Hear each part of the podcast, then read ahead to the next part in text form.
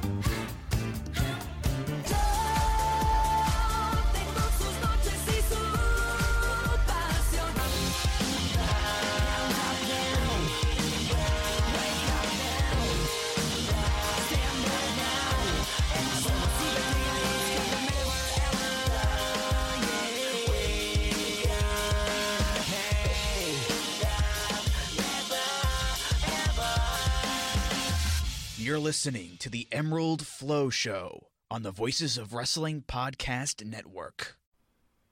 Welcome to episode 23 of the Emerald Flow Show. We're a podcast on the Voices of Wrestling Podcasting Network. You can follow us on Twitter at Emerald Flow Show, and you can go to voicesofwrestling.com slash donate to do- donate to the show, and any donations are greatly appreciated. And if you use Apple Podcasts, leave us a five-star review. I'm Ger- Gerard DeTrollo here with Paul Vosh. Paul, how are you doing today? Doing pretty good. Uh, just during the night, we think we had like the first kind of proper fall storm of the year. I mean, now that it is also actually kind of fall temperatures at the end of November, uh, middle of November rather. Yeah. So yeah, now it is actually properly fall for like I guess half a month until we launch into winter. Uh, we got the first little bit of snow here, but it was just a tiny, tiny amount. To just stayed on like top of cars and stuff like that. So, but it was really warm here till recently and everything like that. Yeah, fair enough. so- I saw some things about like something called like thunderstorm that is going to hit like the general area. I think. Uh, yeah, I saw something about that, like a big snowstorm. I'm not sure if it's getting quite to me, but it's close. Like I'm not far from Buffalo, so we'll see. But uh, I don't see anything on my any of my weather report, So fingers crossed. I don't like to deal with this shit until January. you know, so and that sort of thing. Um, so I guess this week we'll start off uh, with the big news that everyone's talking about: Jun Akiyama in AEW. Paul, any thoughts? What was your reaction to this? Uh, I was really happy, mainly because uh, that meant. I mean, obviously, and that's what they did as well. Is him versus Eddie Kingston. Um, like I know it's kind of a tried trope, basically. Like, the, like I hate, I, like I generally hate like the whole like you deserve a chant and everything. But like I think this would be like the one time where it would be appropriate because Eddie deserves this. Like Eddie deserves to wrestle Jun Akiyama. Like it's literally like his entire career like was built towards this moment, and that he actually will able will actually finally get it. I think it's just incredibly heartwarming. Yep, definitely. Uh, I assuming you haven't seen Dynamite yet. Um, No, Uh, so because it there doesn't was. actually get shown here until Monday. So Oh, really? Okay. So there was a brief video package of like uh, Takeshita and Akiyama backstage, and it was mostly a voiceover from like Ortiz and, and uh, Eddie, uh, and uh, only Takeshita talked, and Jun just stood there in a DDT T-shirt and looked menacing. I mean, hey, uh, if that's all it takes, that's fine. Yeah. Uh, also, I noticed that uh, Sanshiro Takagi went with uh, Akiyama to the States. So something is afoot, I would assume, between um, AEW and probably all of Cyber Fight, Fight, really, at this point. Yeah, I mean, since they have like, especially because of all of the video packages that have gone up on the Noah YouTube channel, if you've seen those. I have not. Just the one with Tony Okay. Khan. Yeah, but so basically, there's a bunch of video packages that have gone up uh, on the Noah YouTube channel uh, of a bunch of AEW guys. So I think the ones that I saw were Regal and Tony Schiavone uh, talking about the Great Muta. Because I think Regal talked about the fact that he was one of the few people that is still active that has wrestled both the Great Muta as well as Keiji Muto. Right. Yeah, that makes sense. And Tony would have been there the whole time that uh, Muta was in WCW, whether it was 89 or 2000. Yeah. So uh, definitely seems like there's a lot more like cooperation going on with them with all of Cyberfight, which is really kind of like it's weird because this means that this is kind of like the only actual crossover between DDT and Noah is AEW rather than them with each other. Like Yeah. weird. Do you think Tony Khan will try to convince Takagi to stop working with GCW? I mean, do we know if there's heat between Tony and like the GCW guys that he used to have in his company? Well, the word is that AEW guys aren't going to be working GCW anymore. Like Mox is done, but he also signed an extension which might restrict him more. Hmm. But I there are rumors. I don't think they're like confirmed reports that you're not going to see any other AD, AEW talent in GCW. I don't know if it's Heat or Tony just like I don't want these people on this sh- on in this company type thing. Um, yeah, I mean, I could definitely. I mean, if I'm DDT, there is also more value with having AEW guys Absolutely. on your show rather than having uh, like GCW. Now guys. they had they have those DDT shows in, in at WrestleMania weekend, and that's going to be alongside GCW and the Collective. So that's Mm-hmm. happening, I'm sure, still. But it'll be interesting to see if after that they sort of you know separate if Takagi gets closer to uh, AEW. Yeah, I mean, and again, like this is what I mean about where it's weird about like cooperation within Cyberfight because, like shows at WrestleMania weekend, it's going to be GCW and DDT, and then it's going to be Noah and Dragon Gate rather than Noah and DDT and like Tokyo Joshi. I don't know, running some sort of joint show at Right. WrestleMania weekend, but. What I'm actually kind of starting to suspect because it doesn't make sense for them to not cooperate, that this is actually a a kind of mandate within the company, maybe to actually keep kind of a special and exclusive feeling to the Cyberfight Festival, and that's why they never cooperate outside of it. Yeah, that would make sense. But uh, Because it's really I- kind of the only explanation I can come up with, because it just doesn't make sense that there's no crossover at all. Yeah, I think it would help Noah more than DDT actually. Well, I don't know. Have you seen some of those DDT numbers? Yeah, not great. but uh, well, I mean, what do you expect from Ricky Shane Page as being one of your uh, star foreigners? Yeah. yeah, I mean, that alone is like reason enough to kind of transition to AEW from GCW. Yeah, exactly. Uh, Takagi's like maybe uh, having a little bit of buyer's remorse at this point. Yeah. So anyway, we'll talk about the most recent happenings, uh, and we'll start with uh, All Japan Pro Wrestling. They had their first show of the Real World Tag League and the Junior Battle of Glory on November 13th at Korakuen Hall in Tokyo in front of 794 fans. Paul Kono, bigger draw than Kaito Kiyomiya. Yeah, and what makes this even worse that I actually would consider this to be a disappointing number for All Japan. Well, you know what they drew uh, last year to the opening night of the tag league? And no. 520. Oof. Well, but that was with a lot more like capacity restrictions, right? Yeah, and I think they were in the middle of another like surge. Yeah. So, but but still, yes, uh, Kono is a confirmed a bigger draw than uh, Kaito Kiyomiya. Just like Yeah. Atsuki Aoyagi is also a bigger draw than Kaito Kiyomiya. Uh, Vamos Star should consider running the Budokan. what is- did Vamos start a Roma as well? No, no, but I'm just saying uh, Kono is the draw. He runs Vamos Star. Oh, sorry. Yeah. okay. so yeah, no, definitely like Suwama and Kono put them. Oh god, top on Budokan. Jesus. All right, so the it was I guess dark match that happened uh, like 10, 15 minutes before the actual show started. Izanagi, Black Menso-re, and Oji Shiba defeated Takao Omori, Yoshitatsu, and Tajiri in three minutes and 31 seconds. When Izanagi pinned Yoshitatsu with a small package, which would set up a uh, All Asia tag set up an upcoming All Asia tag title challenge from Izanagi and Black Menso-re. Um, I mean, it was a three and a half minute match, but I thought it was sort of fun uh, with uh, Izanagi getting the win. Hmm. Yeah, I mean it was three minutes long, so not really any time for anything to develop here. But I mean, it was just supposed to be the opener anyway. Yeah. So the first official match of the show in the Junior Battle of Glory, Dan Tamura defeated uh, Ryo Inoue in five minutes and 32 seconds with the Dan lock. And Paul, I don't know if you saw, I think it might have been, it was some somewhat recently that uh, Ryo Inoue uh, went to uh, Toshiaki Kawada's uh, ramen uh, restaurant. Mm-hmm. And uh, did you notice uh, what uh, visiting the ramen restaurant has done to him now? He definitely developed a lot of a meaner attitude. Yeah, he's got the kick pads, a bunch of new kicks. Uh, so uh, I actually didn't expect this, but uh, he's doing well. Yeah, so it kind of came out of nowhere because he also attacked uh, Omori at the at the press conference. Oh, that's right. Yes. So, uh, I think he's. I would we say that he's now out of his young boy stage, or is he just like at the end of it, basically? he's still going to be taking falls for a while.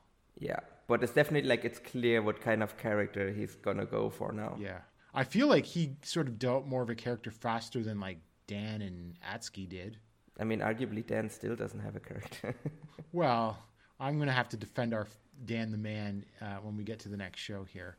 Um, but, uh, you know, this was pretty straightforward, and uh, I thought it was fine, and Tamura wins, so gets on the board. I'm not sure if Inoue's going to get any points if he can't beat Dan no, I Tamura. no, no. I, I think he's gonna. I think he's very much gonna be the last post for the tournament. Probably gonna finish with zero points. Maybe a but I draw. could. Yeah, I could, but I could see him like like next year. I think is kind of when he stops being a young boy. In the next match in the Junior Battle of Glory, Rising Hayato defeated Hokuto Omori in six minutes and eight seconds with a ma- with a move called the Sid Vicious. which is really cool name for that. Now, do you think he's referencing the Sex Pistol or uh, the Sid that we all know and love? I think he's referencing the Sex Pistol. I think because I because again, like if it was like referencing the wrestler, then he, it would be a, it had to be a power bomb, right? Of course, you're very true, very true. Yeah. I never thought of that actually. yes, of course, it has to be a power bomb. It's really the only move he had. he was Yeah. really good at it, but it was also the only move he had. Uh, I thought this was really good, uh, although it was a little short. Well, I mean, all the matches are short, but you could have you could have taken this to nine minutes. I think it'd have been even better. No, I I actually also really like this one. Also, I actually think that some of these Battle of Junior Battle of Glory matches could go a little bit longer.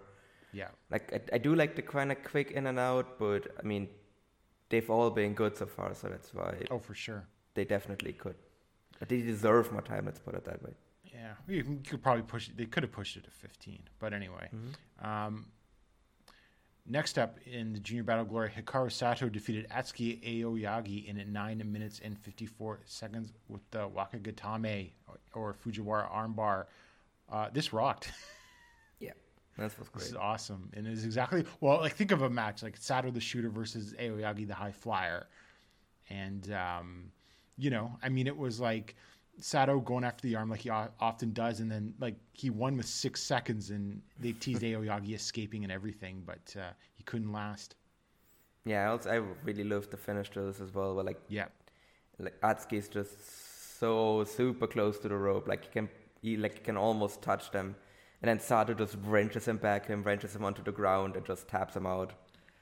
Like that was a great finish to it as well. And yeah, I mean Sato can like Sato is still one of the best guys in the junior division, but like he's no longer like the only good guy, uh, good guy in the division. And I think this really again showed it because Aoyagi was just able to keep up with him like all the way. Yeah, and uh, I liked because like you know when they te- basically in most times you do a tournament match like this and you tease this, you end up just going to the time limit draw.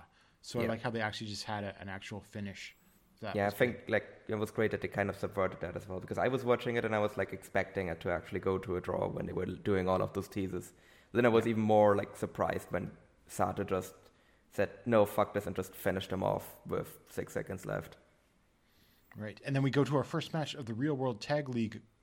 Koji Doi and Kuma Arashi defeated Jun Saito, Saito and Rei Saito in 8 minutes and 59 seconds uh, by disqualification because Taru threw powder. of course. Yes, Uh, of course. I thought this got off to a rocky start. Uh, but then when like Doi and Arashi went on uh, offense, I thought it was starting to get kind of good.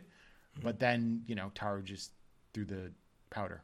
And then Yeah, not so great a match all in all. I think in the in grand scheme of things, apart from like maybe two good minutes before the DQ. yeah. Uh, I almost feel this match went too long.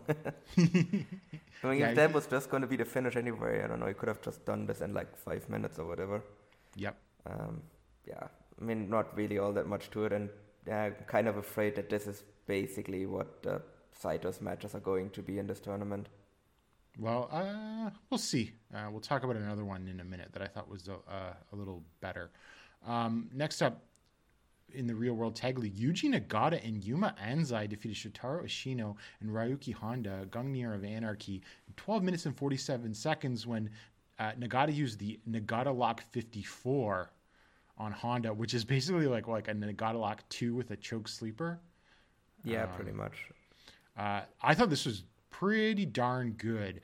Uh, and then at one point, Honda like cut open his hand, actually kind of pretty bad, and there was blood everywhere. But I thought that sort of added to the match, and there was like blood all over Nagata. And uh, Honda and Nagata really had some great exchanges towards the end. And it's kind of huge that like Anzai's on the winning team of like the former beating former tag team champions too. Yeah, uh, and I think as always, accidental blood helps a match. Yeah. So I thought that's what. But I- it's so weird to like have accidental blood, especially that much from someone's hand. yes. I'm really curious what happened there. I feel like I don't know, split off like a I nail feel like he hit like the that. rope or something, and then he started bleeding. That's what I mean, but that, that means like I don't know, you had to pro- had to like split a nail or something, because otherwise you don't just start bleeding that much from your hand, Yeah, unless you like actually like tear something off, which you very yeah. It would have to be a really deep cut. Yeah. Yeah, so that might be it. That like a nail got caught in the rope or something like that. Mm-hmm. But I, I thought otherwise, yeah, this was really good. And again, it just kind of shows what they think of Anzai, that he's here and he's not just like the guy taking the like he is obviously the guy that every time they lose he's gonna take the fall, but this very clearly isn't a team that is just gonna go winless. So which No. would which- generally would be the team with the young boys, the team that goes winless. But because I don't think- Nagata is a legend, and because I think they have high expectations for Anzai, they've already given them a win. I actually think they're only going to get four points, but that's still Oh, yeah. pretty big for uh, these guys. Exactly, like like I said, realistically, generally, this these kinds of teams get like two points or like zero points max. Yeah. Whereas they start off with two points already. Like even if they generally get points, it's like I don't know, right at the end as an upset, and not like they get the win on the first night of the tournament in Korakuen Hall. Yeah, so I think sure. that just really kind of like shows that we're dealing kind of with a special situation. Yeah. Next up in the real world tag league, Shuji Ishikawa and Cyrus defeated Jake Lee and Yuma Aoyagi when uh, Ishikawa pinned Aoyagi with a sort of like power bomb chokeslam combo from Cyrus and Ishikawa. I gotta say, I kind of like this. I don't know. I mean, it's not high art. It's like a three star match, but I thought Ishikawa and Cyrus played their roles well, and Lee and Aoyagi took all the offense and everything. Mm-hmm. Yeah, no, it was a kind of a very classical tag match in a way, where you just had like the big monsters kind of dominate the match, and then the. I guess technically, it's always weird to call Jake smaller because he's really tall. Yeah. Uh, and Yuma is also pretty big boy, uh, Yeah. just not as big as like Ishikawa and Cyrus. Uh, so, but again, like them kind of trying to like find an opening and trying to like mount a comeback, but then ultimately, like the big guys are just too much and they just beat them. Yeah, as you mentioned, like it's nothing like that. It's gonna make like a match of the year list or anything like that, but I thought it was a very enjoyable match overall. And then uh, next up uh, in the Real World Tag League, uh, Suwama and Kono defeated Kento Miyahara and Takuya Nomura in 16 minutes and 43 seconds with a backdrop from Suwama on Miyahara.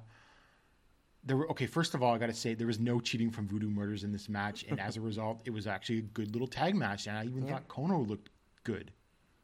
Yeah, I was really surprised by this because especially after the uh, after the Saitos match, I was be- I was like, oh god, what are they gonna do here? Uh, like, is Taru gonna come out with more powder? Are they gonna tease a DQ again? Like, are we just, yeah, what are they gonna do here? And then they just didn't do anything, any of that, and it was really just a straight up tag match. So, um, yeah, Suwama getting the pin over Miyahara is interesting, and I don't think Miyahara and, and Nomura are winning. So, Paul, do you think that Miyahara is going to be taking more falls in this tournament, or do you think Nomura will take one or two? I would actually kind of expect him, like whatever falls they do, I would kind of expect him to split them somewhat. Um, I mean, the thing also is with Takuya Nomura is that he's currently also like this isn't the only tag league that he's involved in. Yeah, Big Japan has their tag league Yeah. going on too, Yeah, so or is it a like- tournament? No, yeah, they have a tag league going on. Like it's him, it's astronauts is Right. in that tournament. So him and Abe. Um, so I mean, what I'm curious about is like, does that mean Suwama's getting another triple crown shot at some point because he pinned Miyahara? Maybe, maybe in like February or the end of January, because there's two Korakuen Halls in in January, or well, there's three Korakuen Hall shows. The the traditional second and third, and then another one in like the 25th or 6th or something like that. So that's very possible. I mean, Um, look, Miyahara said he wants to defend the triple crown 39 times. Yes, he did, and uh, I love Kento Miyahara, but I think I'm gonna stop watching if he actually gets to 39 defenses. Yeah, and uh, afterwards on social media, of course, because Kento and Takuya are the odd couple that can't get along. They slap. They now slap each other in the face to pa- before their matches to sort of get each other in the zone. Uh, Kento was very apologetic to Nomura on social media after the match for the loss. So the the team is holding together for now. Yeah, Can they barely by a thread. Yeah. And so that was the first show. Um, I I don't know, like I guess my expectations, especially with that main event, were sort of low. So I sort Mm-hmm. of enjoyed the show overall. Yeah, same. I because I also thought there wasn't anything bad on the show either. No, Like, I think really kind well the Saitos match, Rooting- I guess. yeah, Yeah. yeah, But really, aside from that, like I think every other match was enjoyable. Like nothing really like overstayed its welcome either. Like every match was like pretty quick in and out. So Mm-hmm. yeah, I thought it was an overall enjoyable show. Like not gonna make my show of the year list, but uh, I also cannot say that like I didn't enjoy myself. And I think if people just want like a good wrestling show that they can enjoy, I think they can definitely do worse than this one.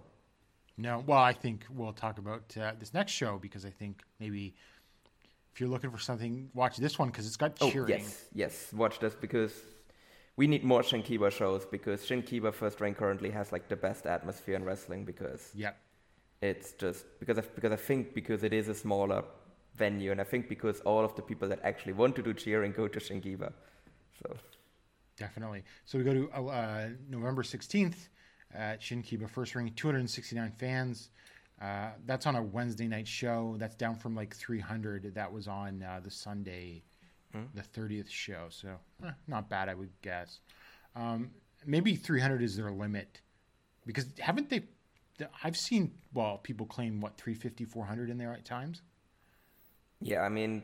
I'm, I mean, I'm just looking at the setup, and it is really not that different from the normal setup.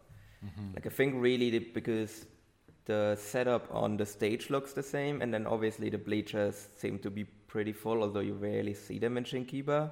Yeah. Um, and really, the only difference I see is kind of on the sides of the ring. There appear to be only one row of chairs, whereas normally you can put like two to three rows of chairs uh, on the sides of the ring. So really, I think that's about the only difference. All right. Yeah. So we go to the first match in what could have basically been an All Japan 50th anniversary offer match, really. uh, Takao Omori defeated Masao Inoue in 8 minutes and 10 seconds with an axe bomber. Paul, I couldn't look away because, you know, I this, this had was charming, but this also moved at a sna- uh, glacial pace. Yeah, this was definitely. I mean, as we said, Mori can still go, but not if he's in there with someone like in a way. no. like that's just gonna like because again, Mori can still go, but he's definitely not as like quickness is definitely not a strong suit at this point. No. And then someone like Inoue is even slower is just gonna like just accentuate that even more. The uh, the big high spot in this match was them slapping each other's bellies. Which, to be fair, I think that that's a power move. It's like the resident dads, I guess. I guess, yeah, for sure. Um, the next, uh, well, to be fair, Omori's belly's uh, not uh, Inoue's. Yeah, he's, uh, you know, in pretty decent shape for a Yeah. 53 year old. Yes, no, definitely. He just has like the belly of a 53 year old that is in shape, but he is in shape rather than Inoue, who is, yeah, who looks his age. Let's put it that way. yeah. Uh, next up, uh, for the All Asia Tag Team Championship, Yoshitatsu and Tajiri make their V1 defense against Izanagi and Black Menso-re in 9 minutes and 37 seconds when uh, Izan, or sorry, Yoshitatsu pinned Izanagi with a cockroach driver 20, 2022, which is like Which is also an amazing name for a move. Yeah. I will give him credit for that. It's a it- it's a Michinoku driver, man. yeah.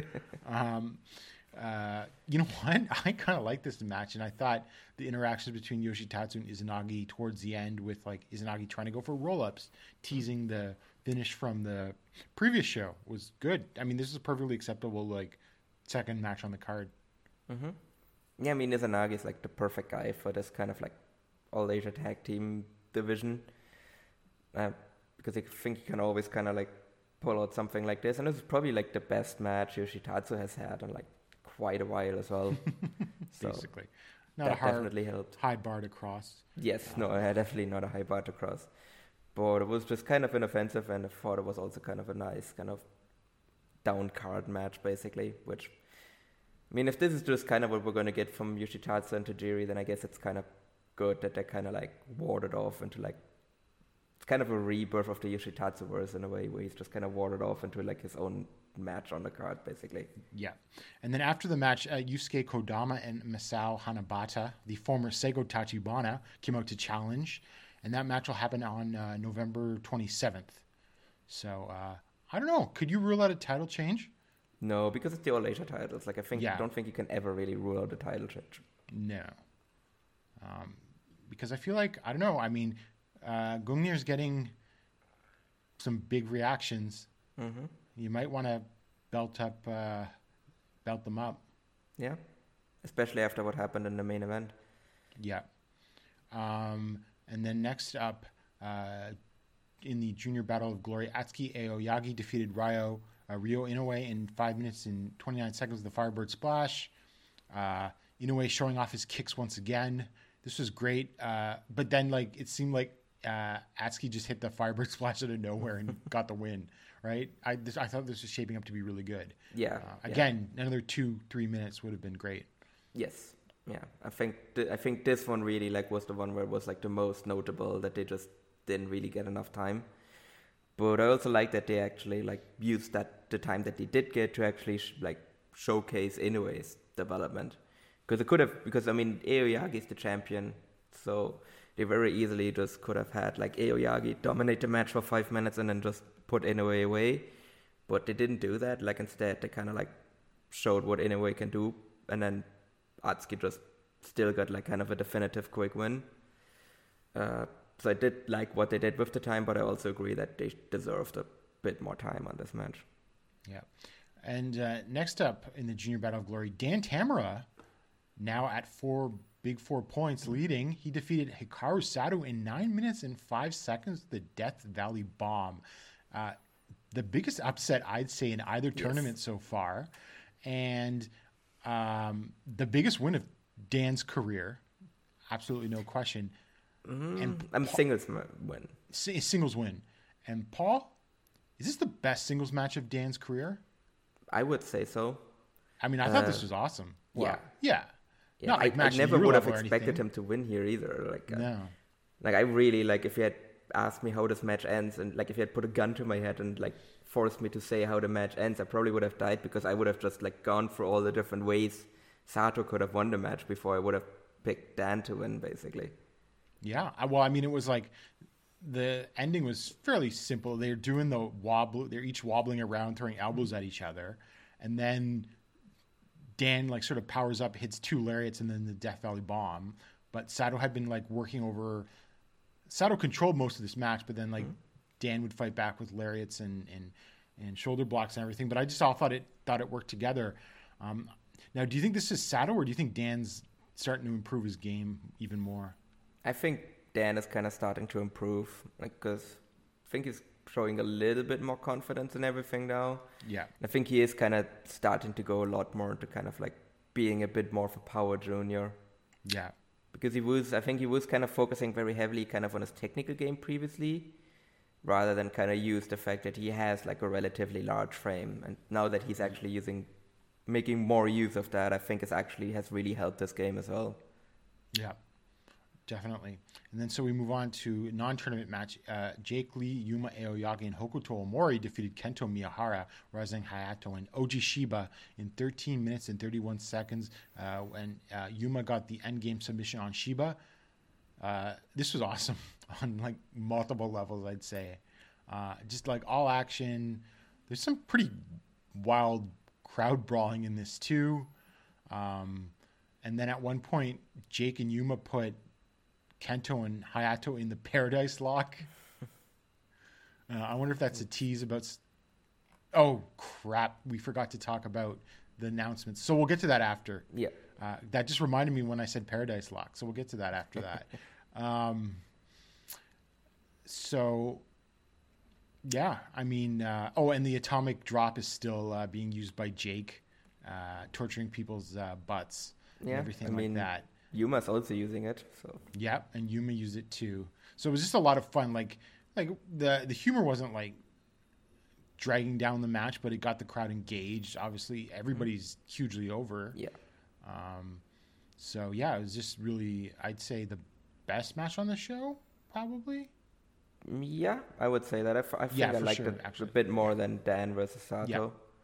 Um, and I would also say, like, I was surprised how over Jake was. Yeah, so was he I. was super fucking over in this match. Uh, like everyone really kind of was. Uh, so I mean, even Shiba got a few chants at yeah. one point. Well, to be fair, I liked it when like Kento's theme starts and everyone like starts chanting, and then Shiba comes out first, and I think there was like one crowd, one person in the crowd that then just li- really loudly started gre- screaming Shiba. That's And also, funny. how tiny he looks tiny compared to the rest of them. Like I think that was really brings across how big like the average wrestler in all Japan is. even the juniors are Yeah. bigger than other junior companies' juniors. Even yeah, Hayato and Omori were just towering over Oji Shiba basically. Yeah. Like they were like, which again makes sense. Like like Shiba was a Dragon Gate guy who are on average like a lot smaller than like, and ev- I think he was also a smaller guy even by Dragon Gate standards as well. Mm-hmm. So it just makes sense. But yeah, I, I thought that was just like really like when all of them were like in the ring, I was like looking around and there's like Shiba and he just looks like so much smaller. But I think he still fits in really well with the promotion. Oh, definitely. Yeah, and yeah, this this was just a ton of fun. Just like great like filler like in the middle of the card. Just put like all of like the most over people basically in the company in there, and just have them kind of go wild for 13 minutes. I thought, yeah, this was just a ton of fun. And then next up in the Real World Tag League, uh, Shuji Ishikawa and Cyrus defeated, or sorry, double countout against Koji Doi and Kuma Arashi. Um, I thought this was again kind of fun. I thought the double countout part was very flat, but Yeah. like seeing like uh, Kuma put Cyrus in a, a Argentine backbreaker was actually quite impressive. Yes. even if he was only up there for a few seconds. Yeah, and after he kind of screwed it up the first time as well, but like Yeah. the fact that he even got him up the second time is just even more impressive. Yeah. Because Cyrus is a big, big boy. Like I think that just kind of shows off. Like I always love these kind of feats of strength from Kuma Arashi because he is genuinely really strong. Hmm. Um, so I don't know. I mean, I could see a lot of people not liking this, but I thought it was fine up until the finish. Uh, I thought I thought Kumadori actually worked kind of pretty hard in this to sort of make something of it. Yeah, no, uh, I thought overall this was pretty decent match, but yeah, I, the finish kind of left like a sour taste in my mouth. Yeah, because don't well, know. the, I think it might have been partially the camera angles because it was just like Cyrus clubbing one of them. I can't remember if it was Doi Yeah. or Kuma, but and then it's just like oh the time.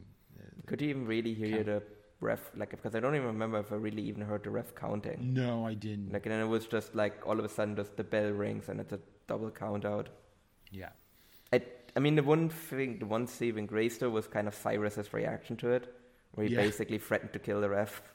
and he power bombed uh, Kuma on the apron. Yeah. So that was like the one saving grace of the finish, but like otherwise, yeah, decent match with a bad finish. Next up, uh, in the real world tag league, uh, uh, Jun Saito and Rei Saito defeated Yuji Nagata and Yuma Anzai in 12 minutes and 5 seconds with the diving body press from Rei on Anzai. I thought this was way better performance from the Saitos um, than the, the the previous show. And as far as I think, I think this is the second best match that the Saitos have had since their return, with the best being the the tag title match at Korakuen against uh, Gungnir of Anarchy. I don't know, Paul. What do you feel about that? Um, yeah, I would generally agree with that. Still don't think it was like really like a blowaway or anything like that, but it was a very solid performance and also it was miles better than like what the first match was during the tournament. Yeah. Which, to be fair, isn't hard. That's a low bar to clear. No. Um, but yeah, I mean, he was. I mean, they were in there with Yuji Nagata. I think who just kind of like knows how to kind of direct guys like these to. well, have, like, I thought. Anzai worked well against them too. Yeah. Now Anzai sold well for them as well, so Mm-hmm. I thought that helped. So because they had someone to like beat up on, and they had like Yuji Nagata kind of like directing traffic in there. So in a way, in a way, Nagata and Anzai were like carrying the match. Oh, for sure. Yeah. Uh, so, but yeah, I mean, the Saitos didn't like get in the way or anything like that. So think they, they carried their part of the match well. But I'm I'm wondering if this might be like the high pointer for them in the tournament. Eh, maybe we'll see. Um, no, because they're against some other teams that are good. Yeah, but I'm kind of Like- afraid that like the other matches might have more cheating than this one. did. That's true. That's true. That's a very good point. And then next up in the main event, Shotaro Ashino and Ryuki Honda defeat Suwama and Kono in 15 minutes and 54 seconds with the ankle lock uh, from Ashino on Suwama. Paul, this is Ashino's first direct victory over Suwama in uh, over two years in the company. Yeah, I really didn't expect it. I was like, okay, I'm, I was like, probably like Gungnir of Anarchy is gonna win, but I was like, ah, it's gonna be like Ashino t- tapping off. Okay, okay. Kono This was this was miles better than their tag title match, even though this still had interference. Yes. Like the Saito brothers. Oh, I forgot to say this blended in from the last match like an ECW yes, match was yeah, because there was a beatdown after the match, and then like uh, Ashino and Honda ran out, and then Suwama and Kono ran out, and they just sort of started wrestling the match and everything like that. It also happened super quickly because I remember because the Saitos won, and then that meant it was it was uh, muted on all AllJapan.tv. Right. And I remember like after Saitos won, I like just briefly like looked down on my phone, and then all of a sudden I hear like a bell ring, and I look up, and uh, Suwama and Ashino are in the ring, and I'm like, what is wait, what happened here? yeah, exactly. Uh, Paul, we might have to add Dream Warriors to the uh, intro to this uh, podcast. we might uh, we might maybe maybe for like because we're like I mean it's November now. What I might want to suggest is maybe that we do like a redo of the uh, theme rotation for like the one year anniversary. Yeah, we'll see. Well, some people will be retiring. Exactly, exactly. That's what I mean. Like we, we can probably like kick out like Nosawa and uh, uh, and Yeah, I. I, I, maybe we'll hold on to Nosawa for a, a month or two just to see what happens. Because I'm Yeah. even less, I'm even less, yeah, I'm far less confident. And I know people are, are saying, Muto is he really retiring? Well, I'm far less confident in Nosawa actually retiring as well. I mean, look, worst case scenario, we'll just put in the Black Tiger Seven theme. exactly. Um, so yeah, I mean, Saito's got in the ring. There's a couple of ref bumps, but I mean, I think the crowd heat, the crowd reactions helped this. The crowd was hot as hell for Yeah. this, right? And it's just like, man, you like you got to do, like, I know. I just feel like if Ashino and Honda get the win here, do you think? What are the chances of winning the tournament and then beating Suwama and Kono again? I think pretty decent that they're gonna win. Um, and I, I also really And I was I was predicting Ashino and Honda for this tournament, but I figured they were going to lose here again. Uh, yeah, but I feel like if you want them to retain like some sort of credibility, like Yeah, that's true too. they need to win. And I kind of really had the feeling that like after the interference started, that they were actually going to win, uh, simply because like it just made perfect sense that like they basically did like a repeat of what happened in the tag title match. Only Yeah. this time they're actually going to be able to reverse it and actually get the win, and that way like create more intrigue for like the eventual title match down the road. Like for me now, Right. this So is a lot more match- likely that they're going to win now. I think also this sets up in the third match just not doing interference. Yeah. Because now they've overcome interference, so now there's really no point for them to like do it again, and then they Yeah. just have a straight up. Uh, Yeah, because when when match. Ashino and Honda survived that interference, Hmm? the crowd just like went nuclear, right? Like they got Yeah. something here with these guys. right? yes, Mm. no, definitely, they're super over. And I mean, it also showed, like, for example, like the match where like Suwama and Kono just wrestled a straightforward match, they won. Whereas in the one Yeah. where they did loads of interference, they lost. Yeah, for sure. Uh, so a couple of announcements, and we'll get to the ones that I missed uh, that were announced on the other Korakuen show. So the World Tag titles and the Junior title will be defended on January 2nd at Korakuen, and the Triple Crown match on January 3rd. Uh, uh, so Paul, uh, my prediction that one of uh, Shuji Ishikawa's exes was uh, Unagi Sayaka was uh, very wrong, but. Uh, um, but uh, honestly, I didn't see this one coming. But I am just completely elated that it was uh, this team, team 200 kilograms. Chihiro Hashimoto and Yuu are Shuji's mystery partners to take on Suwama, Mayumi Ozaka, and Maya Yukihi. Uh, I think this means I think this match will be pretty damn good. Yes, like that's about the like ideal people you could have gotten for that. To be quite honest, like especially to team team with Shuji Ishikawa as well, because that's like three big people that are just gonna be like wrecking shit. Like, it's gonna be. a I of fun. honestly think they should make this a no DQ match. Yeah, I mean because you're definitely gonna have a police run in. Because you all, yeah, police run it, and if there's going to be cheating, if it's not a no DQ match anyway, Yeah. right? Like Ozaka's going to get the chain, and, you know. So So Suwama's Yeah. gonna throw powder. yeah, yeah, for sure. But uh, so I think that will be great. Yeah, I think the other important question though is, is Ishikawa going to be able to make weight? Uh, well, he's vowing to get down to 100 kilograms to be team 300 kilograms, and I, I don't think he is going to by. Uh, No. He's got what five weeks? Yeah, it's Because the show is on Christmas Day. Yeah. Oh no. Yeah. The All Japan website has him at like 130 kilograms. So it's like So I- 280 pounds or something like roughly. Sure. Yeah. I don't know. yeah. but I also don't think he's gonna be able to like lose 30 kilograms in like a No. month. If so, that that's gonna be really unhealthy too. Yeah. it's gonna be like oh, I mean, he got himself in incredible shape, but he never got that. He No. never like got that uh, low in weight. he's gonna look um, like he's gonna look like fucking Walter in WWE if he Oh, actually manages to do that. yeah, he is for sure. So that's a really great announcement that I'm excited for. But wait, Paul, there's more. Then we got the announcement that Kaz Hayashi and Naoya Nomura were announced on the show. But there's even more after that because this is basically now like a New Japan show. Because listen to this Yuji Nagata, obviously, Toru Yano again, Ryohei Oiwa, Yuto Nakashima, Kosei Fujita. Now we've all seen them in All mm-hmm. Japan recently, but here's a real big some blast from the past because these are all former All Japan wrestlers: Taichi, Yoshinobu Kanemaru, Sanada, and Bushi. Yeah. This is So this is.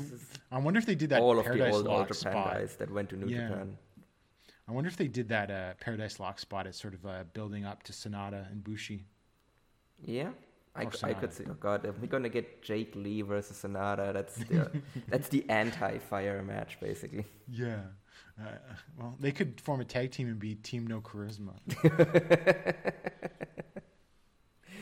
I'm actually not opposed to that. Maybe that finally gets Jake booked in uh, New Japan. Yeah. Uh, so we don't know what they're going to be doing, but um, I mean, I mean that's a pretty good lineup. I'm especially really looking forward to Taichi Oh, for sure. coming back Does because this begin the Taichi that was in All Japan is a completely different person to the Taichi now. Yeah. Uh, I can't wait to see Kanemaru. I hope they put him Yeah. against like Sato or something because they've tussled in the past. But it's Oh been a yeah, long that should time. be really. But to be fair, I also kind of want to see him against like Atsuki, yeah, just because it's probably going to be like your own chance to even do that.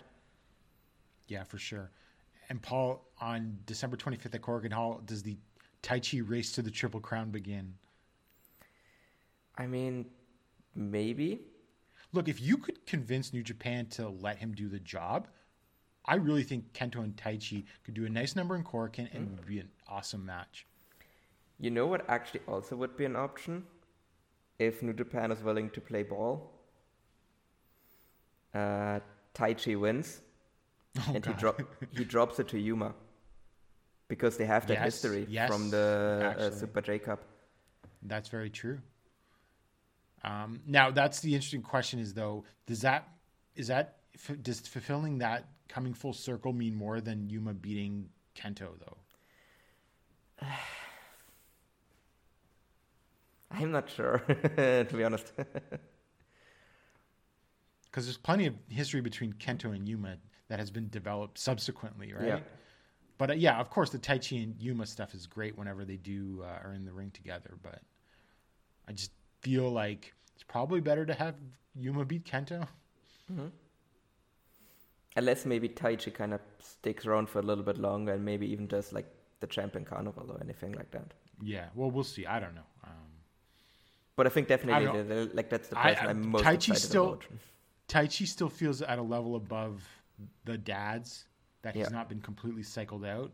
So it's, it's going to be your Nagata that's going to be the regulars Yeah, and that sort of thing. But it's same with Kojima and Noah. So that's um, all Japan. So um, you still like I can't remember what your prediction. My prediction was uh, Ashino and Honda winning, and I'm still relatively confident of that.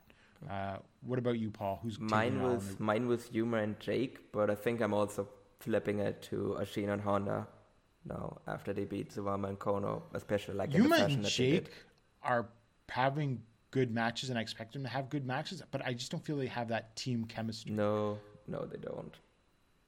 Like this And feels and- more like just like both of them are in a holding pattern rather than Yeah. them actually wanting to develop this into a proper team. Well, I mean, I would hope, like, see, the way that the All Japan calendar goes is like once you start getting late into the year, things do go into a holding pattern because you got to get through Yeah. to the tag league, and they pick up again um, in the new year, which has been generally the case for the last several years. Remember, like, even before the pandemic, you had the, like the whole Kento and Yuma angle with the uh, famous German suplex heard around the world um, and stuff like that. So I'm thinking that Yuma, ideally and hopefully, that they're putting Yuma in a new direction in January. Yeah, I, I could definitely see that. Uh, so, but yeah, I just don't like just from, from the vibes I'm getting from that Jake and Yuma team. Like they don't feel like they're really going to be like staying together beyond this tournament, and I don't think they're going to win anymore. So I'm Oh. also thinking now that Gungnir of Anarchy is winning. Yeah, Paul, we've we, we've got to talk about uh, some of Jake's new fashion choices here. You mean the Zainichi tribal chief? Uh, yes. Uh, so, well, someone pointed out Tekken of like, uh, was it um, Jin uh, Kazama? Was is that his name? Yeah, in Jin Tekken? Kazama from Tekken. Yeah, that's Yeah, actually also yeah. the other thing I saw. Uh, thought I when I, saw the haven't, I gloves. haven't, I haven't played Tekken in a long time. I used to play a lot of Tekken. Uh, can you guess who my favorite Tekken character was? Uh, is it Paul? No, Is it King. Armor King? Oh, King. Okay. it was King. just yeah. regular King. Yeah, Okay. because Tekken Three was the first uh, Tekken I ever played. Okay, Uh, fair enough. Yeah. Yeah. Well, I mean, Um, thank God in that case that it wasn't Yoshimitsu because I remember being absolutely driven insane by people playing Yoshimitsu. yeah, but uh, but I people pointed out the Tekken thing, but I just got like because like it's like more pronounced fingerless glove on on the right hand, and it just had like pure Roman Reigns vibes. Like you got to acknowledge him. Yeah. Gotta acknowledge Drake Lee. I mean, sure, Yeah. why not? as long as this doesn't result in Drake going on like a two year title run. Yeah. Now, are you still baffled that this man is wearing those Total Eclipse tights?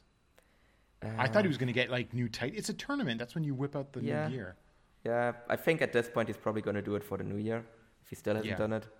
So yeah, I mean, I guess he had you know you know where Jake's priorities lie. It's like getting new gloves rather than getting new tights. So yeah, I guess he had to pick either, so he picked the new gloves. Yeah. And so we move on to pro wrestling Noah. Um, this one's the show was just called Global Honored Crown on October 11th at Korakuen Hall for a stacked show where all the titles are defended, drawing 789 fans, which is technically their best Korakuen number this year, Yeah. but still even behind much weaker All Japan shows. yeah, I mean, Not by a lot, but still lo- losing to weaker All Japan shows. again, Now, he I lost have to Kono. Yeah. Now, I've not been as harsh on the Noah um, Korakuen numbers because they're basically glorified house shows uh, with um, like an angle here and there. Like someone will come out to challenge or whatever, or maybe even turn on, like juniors will turn on each other. But, and yes, you know, obviously, like for the same kind of show, New Japan draws considerably more, but they're much larger. And you can still see them as a sort of overall indication of the sort of vitality of Noah's business. But this is bad. yeah, I think this is This kind is of indefensible. Like, you Yeah. just look like because this isn't just that they gave them like a title match. Like, I think maybe this number is defensible if it's like, oh, it's just like a junior title defense. Like, if, If this was if, just like, the, national only title. yeah, if the only title match on this is like Dante Leon versus Ninja Mac, then like, okay, then this number is okay. But not if it's literally every single fucking title being defended. Like that is just like that is a such an absurdly loaded show, and the fact that they didn't even get they didn't even because we were debating like last show like it's like. Do, can they draw a thousand fans? Do we would we consider like anything below a thousand to be a disappointment? And they didn't even get close to a thousand. They didn't even No. sniff it at all. They barely managed to get well. They, they managed to get 89 people above the limit for a cheering show. Uh, Paul, do you think that they did title changes on the show sort of to convince people to come to Korakuen next time? I guess Some of them. because there were loads of them, like a lot more But than I expected. We'll talk about some of the other title changes for other reasons. I Some of them are baffling. But that junior tag, I think, was like, well, just to do it to show you could happen. It can Yeah. happen. Um, It's also so the one I we'll- mind the least, despite the fact that I don't really like half of the new champions. Yeah. Uh, next up, uh, Yoshiki Inamura and Kai Fujimura defeated Yasutaka Yano and Taishi Ozawa with a shoulder tackle. But this is an Inamura shoulder tackle, mind you, uh, on Ozawa. Uh, fun. I thought this was a good opener Yeah, in, for the only non-title match. So we move on into um, GHC Junior Tag Team title. Shuji Kondo and Hajime Ohara defeated Atsushi Kotoge and Seiki Yoshioka in 20 minutes and 37 seconds. Wow, I didn't realize it even went that long. uh, when uh, uh, Ohara used the um, Muy Bien on Yoshioka, um, the champions failed in their V2 defense. It just doesn't make any sense to me. Uh, Kotoge and Yoshioka are great. This match was good, not like super high level or anything, but it certainly a nice little junior action for 20 minutes. Uh, but I just don't understand the change, other than like to say you could do it in Korakuen to be like, oh, titles can change in Korakuen. Yeah, That's all I got out of it. yeah, pretty much. Like I also would have preferred if Kotoge and Yoshioka had kept the titles. Like I said, this is the title change I mind the least. Still not a big fan of it, but again, it's the junior tag titles, so it's like, yeah, okay, I can kind of see where like Right. always play a bit more hot potato with it. Uh, but I just hope like, and that also is like basically where I'm like, I don't think Kondo and Ohara are gonna hold those belts for very long. No. So uh, yeah, but I also would have liked Kotoge and Yoshioka to carry them for a little bit longer. But again, yeah, if you wanna create some intrigue and get people to come to Korakuen shows, I think this makes like sense to do a title change here. But mm-hmm. yeah, otherwise, talk about- whatever. And yet another title change In- for the GHC Junior Heavyweight title. Dante Leon defeats Ninja Mac in 12 minutes and 49 seconds with the Inferno. Ninja like has no To the Inferno defenses. with no to no reaction. To no reaction. Uh, this match technically went longer than 12:49 because Dante uh, jumped Ninja Mac and they brawled in the crowd and dived off stuff before they even got in the ring to start the match, which I thought was actually not a bad way to start. Um, I thought this was fine, like three stars, three and a quarter, but it was like very, you know, North American indie rific. So Yeah. your mileage may vary on that, right?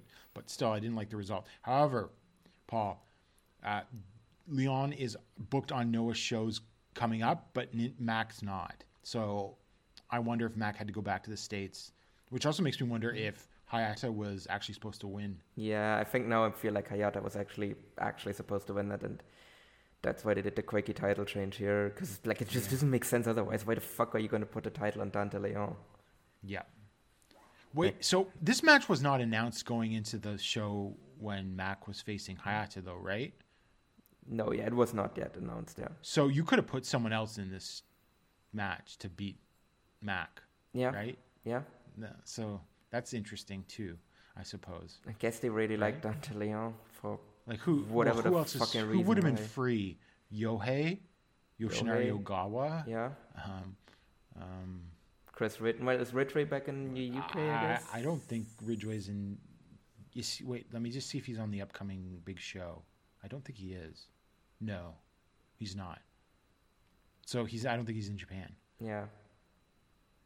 I mean, you would have. Uh, well, I mean, if you if you want to put it on like someone new, like you could have put it on someone like uh, Alejandro. Yep. Yes. Yes. That would have been good. That would have been that would have been like a fun new idea. Yep. For Uh, sure. Could have put it on. me Just look through who else would be there on the roster. Uh, I mean, if you want to do a foreigner, I don't know, like Extreme Tiger, if he's sticking around for a little bit longer. Like, I'm not a big fan of his, but like, I think he's better than Dante Leon. Yeah, for sure. They seem to like him. Yeah. Eita. Yeah. So yeah, the choices were more than just Dante Leon. Yeah. I have to say. Uh, so uh, we'll see where this goes because he doesn't have another defense announced yet. I don't think. Because I just got the card. Yeah. So Is he gonna hold it until Anyway. Budokan? I wonder, or maybe he's just holding it and then Mac comes back and beats him. or he's holding it until Hayata is healthy again. That's also very possible. Next up, we had uh, GHC Tag Team Championship. Uh, Takashi Sugiura and Satoshi Kojima defeat Mohamed Yone and Akitoshi Saito in 22:54 with a referee stop. Um, Sugiura beat uh, Saito with the front neck lock to make their second defense of the titles. Um, this meant a little too long, but I still like this, uh, especially because like at one point Sugiura and like Saito were just stiffing the shit out of each other, right? there was some good stuff in here. It just went a little too long. Yeah, yeah. I think could have like cut a couple of minutes off off of this, and I thought that would have been an excellent match. What we still got was still pretty good. I actually really liked the finish too, with where Sugiura has uh, Saito uh, in the front neck lock, and Saito is just like barely holding on, and then Yone comes in and like tries to break it up, and then Kojima just floors Yone with a lariat, and then Saito finally just collapses and passes out, and then the referee just waves it off. Like, did you see like the side like immediately after the finish? Did you see like the side of uh, uh, Takashi Sugiura where he just had like Saito's drool all over him? Yes, yeah. that was a great visual as well at the end.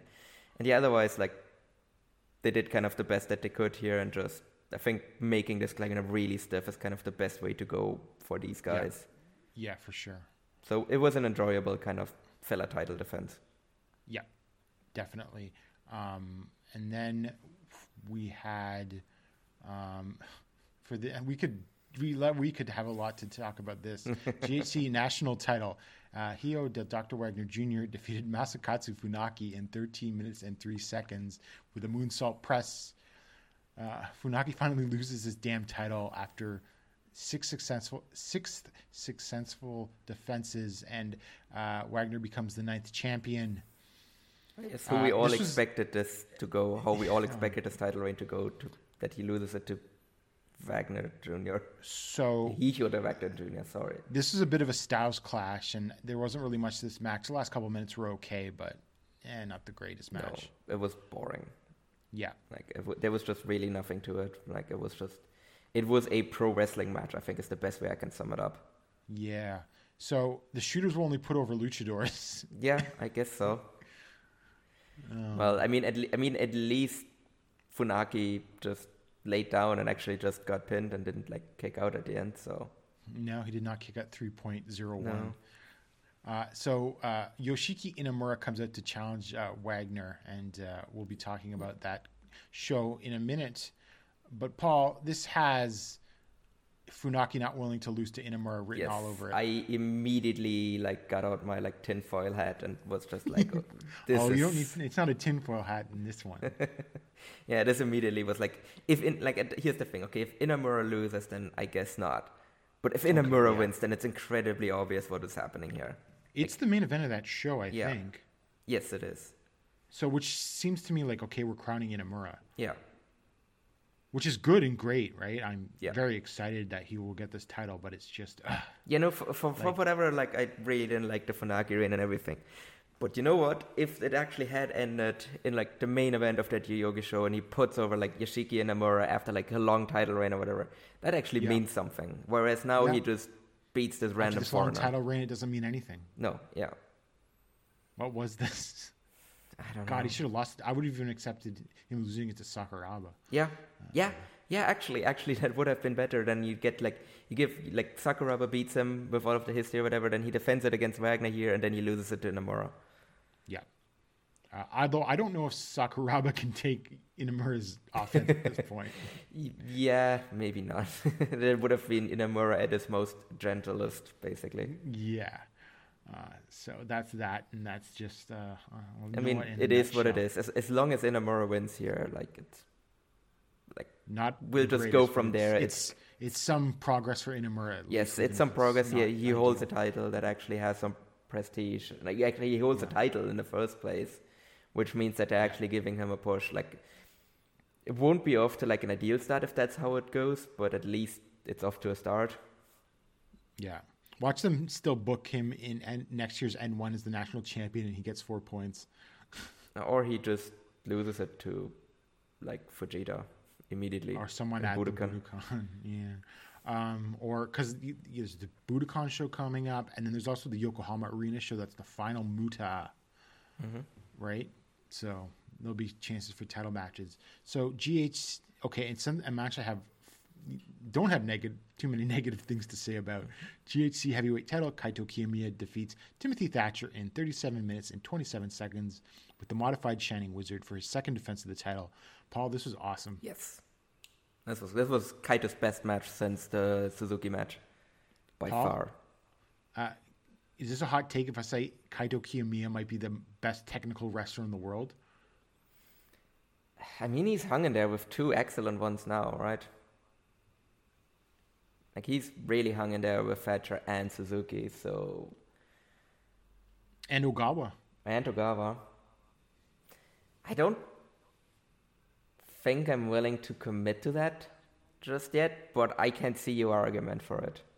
Yeah. I mean, this was obviously very heavily map based. I can your your mileage may vary going into this. I, I sort of like looked at cage match and there's, you know, definitely. Well, I think it got a very good rating on cage match, but there's no shortage of like, like your sixes and sevens Yeah. as opposed to like eights and nines, right?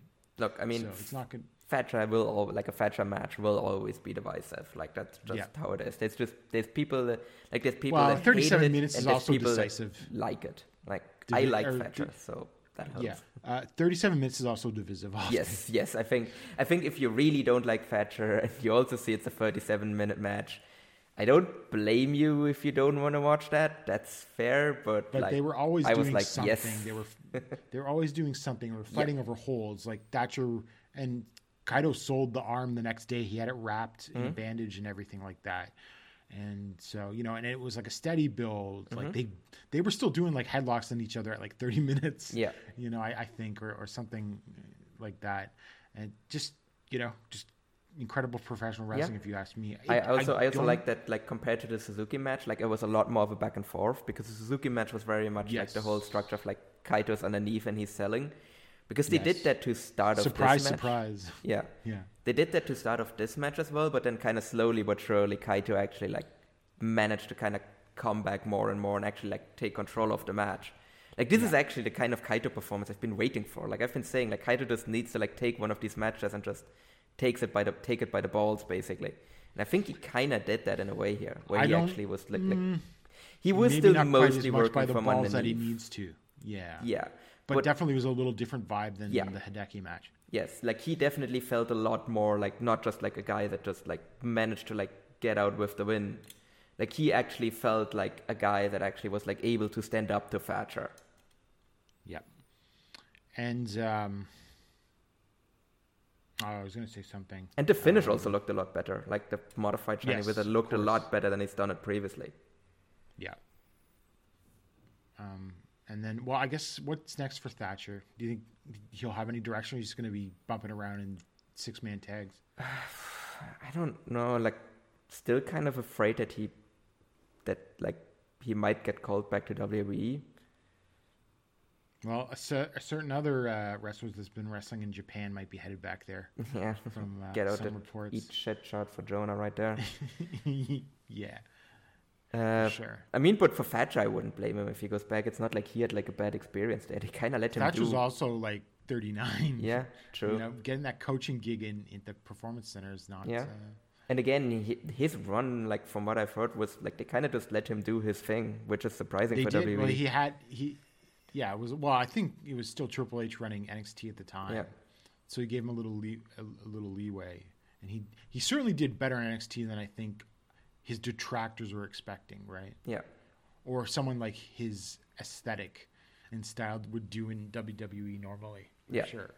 But he's got no chance on the main roster. He No, no, no, no, Go back. not. He'd have to be a trainer and Yeah. occasional wrestler on NXT. yeah. I, I hope that it's not happening soon. Like I hope that he actually sticks around to know a bit longer, and then I don't know when he when he maybe he goes back enough. in a year or two to coach or something. Yeah, exactly. Like because he also seems to be having fun with this. Yep, for sure. So I think because he's just such a great addition to the roster, it would be a shame if he like leaves now. I mean, it would be Yeah. kind of a very logical run, basically. Like he comes in, he wins the tag title. He was supposed to be in the N1, um, but then he just build him up for a title match. He loses the title match, and then he leaves. Like it it would be like a very logical, like satisfying run. But I just think he is such a great fit that I hope he just sticks around. Yeah. And oh, also, uh, Kenoh came out to challenge uh, Kaito after Mm-hmm. the match, and uh, that's happening on January 1st, Budokan. Mm-hmm. Thoughts on that? I I think it's fine because the real Yeah. draw of that show is Muta versus Nakamura. So Yes. you do Kenoh versus Kaito Yeah. again. I heard some people complain it's like they're doing this match again so quickly, and it's like kind of get that, but also I think this it just makes too much sense for this match to happen at Budokan. Like, we've literally been Yeah. banging about this exact match being the title match at Budokan for months now, and that's exactly what And- they're doing because it was just it is the most logical thing. Like that, their story is like first show of the year. These two have like a big match with each other. That's literally what they've been doing for like years now. Mm-hmm. Like there's so much history built up of that. They just did it this year, where like Kenoh knocked out Kaito again. So you know, like like when that happened, like at that point, I already kind of penciled this in. I like this is going something they're gonna like like come back to like real soon. So Yeah. This just makes perfect sense to me. Yes, you go back to the same match immediately again, but again, just the amount of history and story that is around this match, I think Exactly. That's what I was going to say. It's it's it's it's if the if you look at the long arc of their their rivalry, it's fine to go back. Yeah. Uh, this soon, and you're not even really technically the biggest draw on the show. Yes, exactly. Like that show's So going to draw by itself, Yeah. just Well, based we'll off, based off of they- based off of Muta versus Nakamura. Yeah. And then we go to the next day. Uh, this wasn't It's like a, I mean, I called this a joint show with Dragon Gate, but it really sort of wasn't sort of marketed as such. It's just called Global Dream, and Noah presents, not Noah slash Dragon Gate. So your mileage may vary, but they did 1,209 fans. now, Paul, uh, this is some stealing Dragon Gate valor if I've ever seen any. Yes. this was just completely just just like a fucking like parasite fish attaching yourself to the side and just be like, "Hey, look, we drew 1200 fans." Uh, Now, to be fair, uh, there were Noah fans in that audience, but there was a lot of Dragon Gate fans in that audience too. because where were the Noah fans literally the day before? Yeah, exactly. So, Right. yeah. I mean, it definitely is a success. So, like, I guess they should do it again. Yeah, twelve hundred in Korakuen Hall these days Yeah. is uh, nothing to sneeze at. No, but I mean, it is kind of, you know, if you put all of your title matches on a show and you draw a fraction, like, of what the show draws with no title defenses that just has a bunch of Dragon Gate guys on it, Yeah, that is not good. That is not a good sign at all. no. So first up, uh, Yoshiki Inamura, Yasutaka Yano, and Kai Fujimura defeated uh, Mochizuki Jr., Madoka Kakuta, and Ryu uh, Ryu Fuda in 11 minutes and 55 seconds with the Oklahoma Stampede on Inamura on Fuda. Uh, this was a lot of fun, and I like the dynamic of having Inamura in there with all of these uh, smaller guys. And I thought this was actually the third best match of the show. Yeah. No, this was great. Just like Inamura just towering over everyone in there, basically. Um, He was just so much taller than anyone else in the ring. It was kind of absurd. So I, I should clarify: uh, the only Dragon Gate matches I've seen this year is the fabled uh, Twin Gate match from uh, Kobe World. That's uh, Shun Skywalker and Diamante versus uh, uh, Jackie Funky Kame and um, uh, Jason Lee, and a couple of Kai matches because uh, Kai rules. Um, I think we can all agree on that, right? Yeah. It's a real tragedy he was not on the show. No, he should have been. uh, yeah, I would have actually liked to see him uh, face some Noah guys. Um, so yeah, uh, I'm seeing some of these wrestlers like Fuda. He debuted. Uh, he's like new, right? Yeah. Yeah. And this is actually well, we'll get to who I saw for the first time, and I have some thoughts on. Okay. Uh, I think so- I have a feeling who that might be, but okay. Yeah. uh, next up, the tag team five way five way elimination match. Uh, Manabu Soya and uh, Ishin uh, defeated Muhammad Yone, Big and Big Boss Shimizu, and as well as uh, Susumu Mochizuki and Yasushi Kanda. Now that takes me back to a time when I did watch uh, Toryumon. Uh, Eita, uh, Yeah, super M2K crazy. is back. It's now M3K. M3K, yeah, because Mochizuki Jr. Actually, it was the first time I saw Mochizuki Jr. as well, and I thought he was great too. Yeah. Um, uh, Eita and Super Crazy, um, uh, Ben K and uh, Minorita, and Muhammad. You already said that. Uh, This was just an excuse. I thought this was just a standard Japanese battle royale in tag form, and it was not very good. What did you to What did you guys on the think though of Minorita? Uh, I liked him. He liked his act, right? Hmm? It was a really interesting contrast uh, uh, there with uh, Ben K as well. Yeah, because he's small, like by Dragon Gate stands. Like he, Yeah. again, like he's just him next to Yone is just like, who is this little like who is this, this little kid basically? Yeah, uh, but I thought they they had uh, sort of strange chemistry and weird chemistry as a team that sort of worked. Yeah. but they were like the highlights of the match, like when because when Minorita got thrown out and then Ben K caught him and everything like that, like that was like the best spot of the match, Yeah. right? Yeah. No, it was a really good match otherwise. Like that was really like easily the best part. Yeah. Um, uh, so next up we had uh, KZ, uh, Jackie Funky Kame, and Yohei Kame. defeating Kame, Kame and Yohei defeating uh, uh, Ryo Saito, Saito, uh, Genki Horiguchi, and Nosawa Rongai in 10 minutes and 20 seconds with the horizontal cradle from KZ on Nosawa. Uh, we got the full Natural Vibes entrance with uh, uh, uh, Strong Machine J breakdancing and everything like that. I um, I actually kind of like this, uh, although it sort of got just typical more comedy uh, towards the end. But I like the Nosawa doing the Horiguchi spot with the uh, the the the ribbon, Mhm, the rubber band, basically yeah. backfiring. Yeah, rubber band, and basically backfiring on Nosawa and hitting him in the face. Yeah, no, Dragon Gate is good. really good at these kind of like comedy style matches as well. So I thought Yeah. that worked that worked really really well. And you know, hey, good on the only Booker man of both both promotions uh, taking the fall here. yes, definitely. Um, and then next up, uh, we had uh, well X, who turned out to be Satoshi Kojima, defeated uh, uh, Konomama Ichikawa in four minutes and 22 seconds with the lariat. Uh, Satoshi Kojima, the greatest X in We need history. to talk. We need to we need to have a chat about Kojima's addiction to being X. It's getting out of control Yes. now. it's getting out of control. Uh, but he um, he was X, and this I thought this was great actually. Like this was good comedy. yeah. for a change, right? I mean, it's Ichikawa, probably arguably the best comedy worker, at least in Japanese wrestling history. You could put him up there. There's like some sure some lucha fans that might uh, have their candidates and choices for that sort of thing, right? Uh, I really like the ending because it was like Ichikawa pretending to do a Stan Hansen. He pulls out an elbow pad and puts it on and does like the the horns uh, hand gesture and yells "youth" and everything like that, and then proceeds to fail at delivering a lariat, and then Kojima just levels him. Yeah, no, and gets like, the win. I, I love Ichikawa. He's tremendous. Yeah, But also, like the moment it was announced, like it's X against Ichikawa, it's like, oh, this is it's gonna be Kojima, isn't it? Like literally, it's like Yeah. this is really kind of the only option here, is it? Yep, for sure. And then next up, uh, we had uh, Atsushi Kotoge, Dante Leon, and Punch Tominaga defeating Natural Vibes, Jason Lee, Strong Machine J, and UT. Um, I guess I was kind of expecting more from this. I mean, Is that fair to say? you have Dante Well, Leon Punch and Punch Dante Tominaga. Like. Punch isn't. And I have to say, I hadn't seen uh, Jace or sorry, Strong Machine Jay a while, and he has he hasn't improved much since I saw him last. I mean, he a has bit, im- he has improved somewhat. I think it didn't really come across in this match. Actually, so let me look at my notes. I actually like this match, and I thought it was structured well because generally, punch wasn't a factor.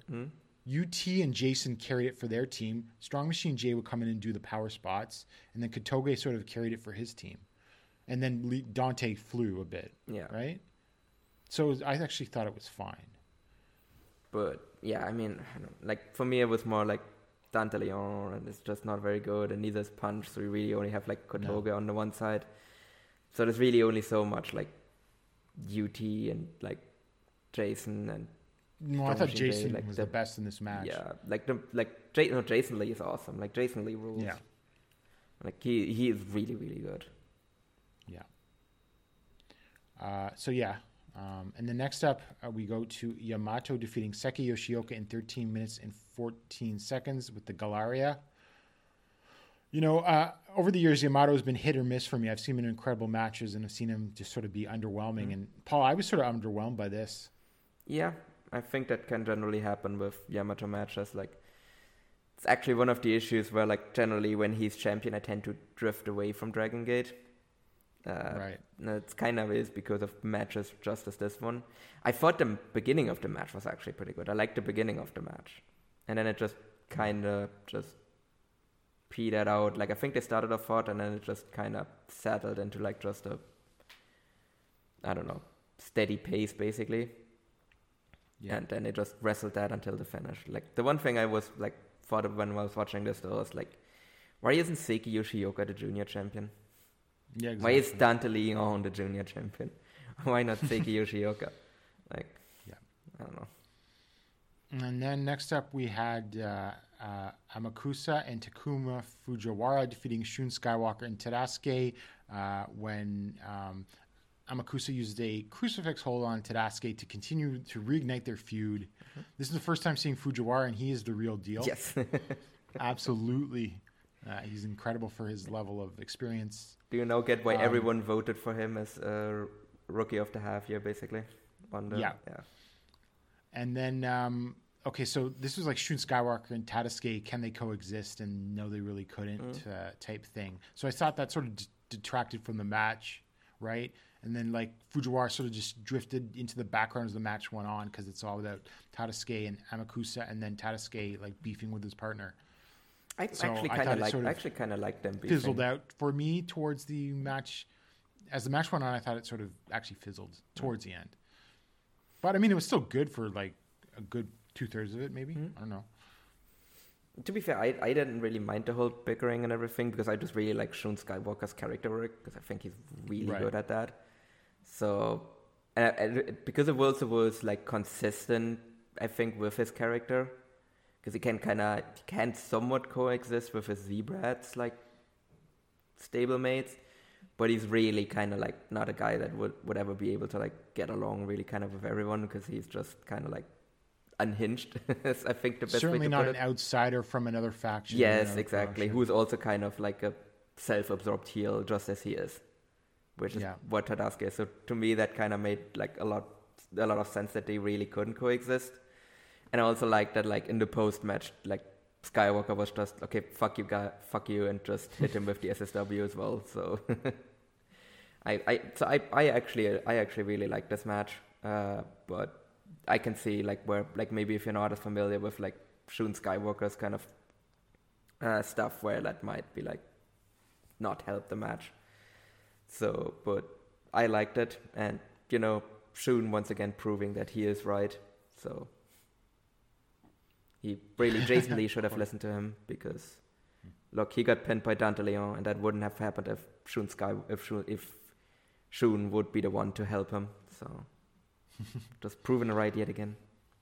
And next up, uh, Dragon Kid, Alejandro, Dragon Dia, Ninja Mac, and Extreme Tiger defeated BB Hulk, uh, Hio, Diamante, Hajime Ohara, and Hiroki in 17 minutes and 14 seconds with a Ninja Bomb uh, from uh, Mac on Hio.